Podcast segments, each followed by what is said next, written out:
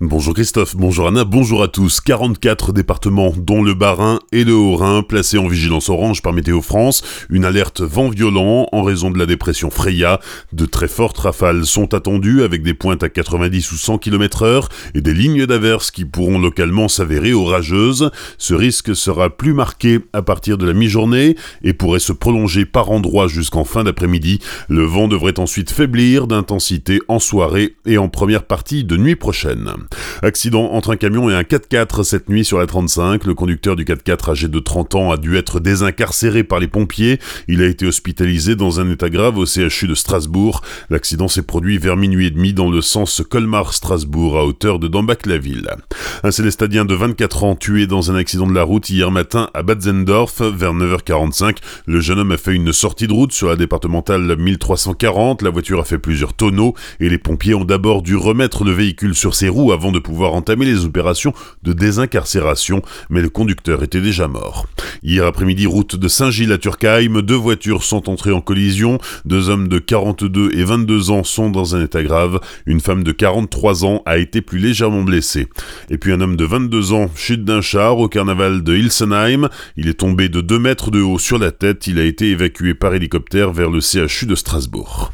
Malek Shekat, jugé en comparution immédiate cet après-midi à Strasbourg, le frère aîné de Shérif Shekat, auteur de l'attentat de Strasbourg, sera jugé par le tribunal correctionnel pour menace de mort. Vendredi, l'homme de 38 ans a publié sur Facebook plusieurs messages de mort jugés alarmants par la police. Certains messages contenaient des photos montrant des armes. Son interpellation vendredi après-midi a mobilisé de nombreux policiers.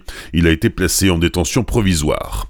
500 personnes mobilisées contre l'antisémitisme hier à Katzenheim. Une cérémonie avait lieu devant le cimetière juif dont 96 tombes ont été profanées dans la nuit du 18 au 19 février. Représentants de la communauté juive, politiques ou simples citoyens ont réaffirmé leur attachement aux valeurs de la République. Samedi à Strasbourg, la stèle commémorative de l'ancienne synagogue, incendiée et rasée en 1940 par les nazis, a été vandalisée. En Algérie, Abdelaziz Bouteflika maintient sa candidature pour un cinquième mandat à la tête du pays. Il promet en revanche qu'il ne briguera pas de sixième mandat.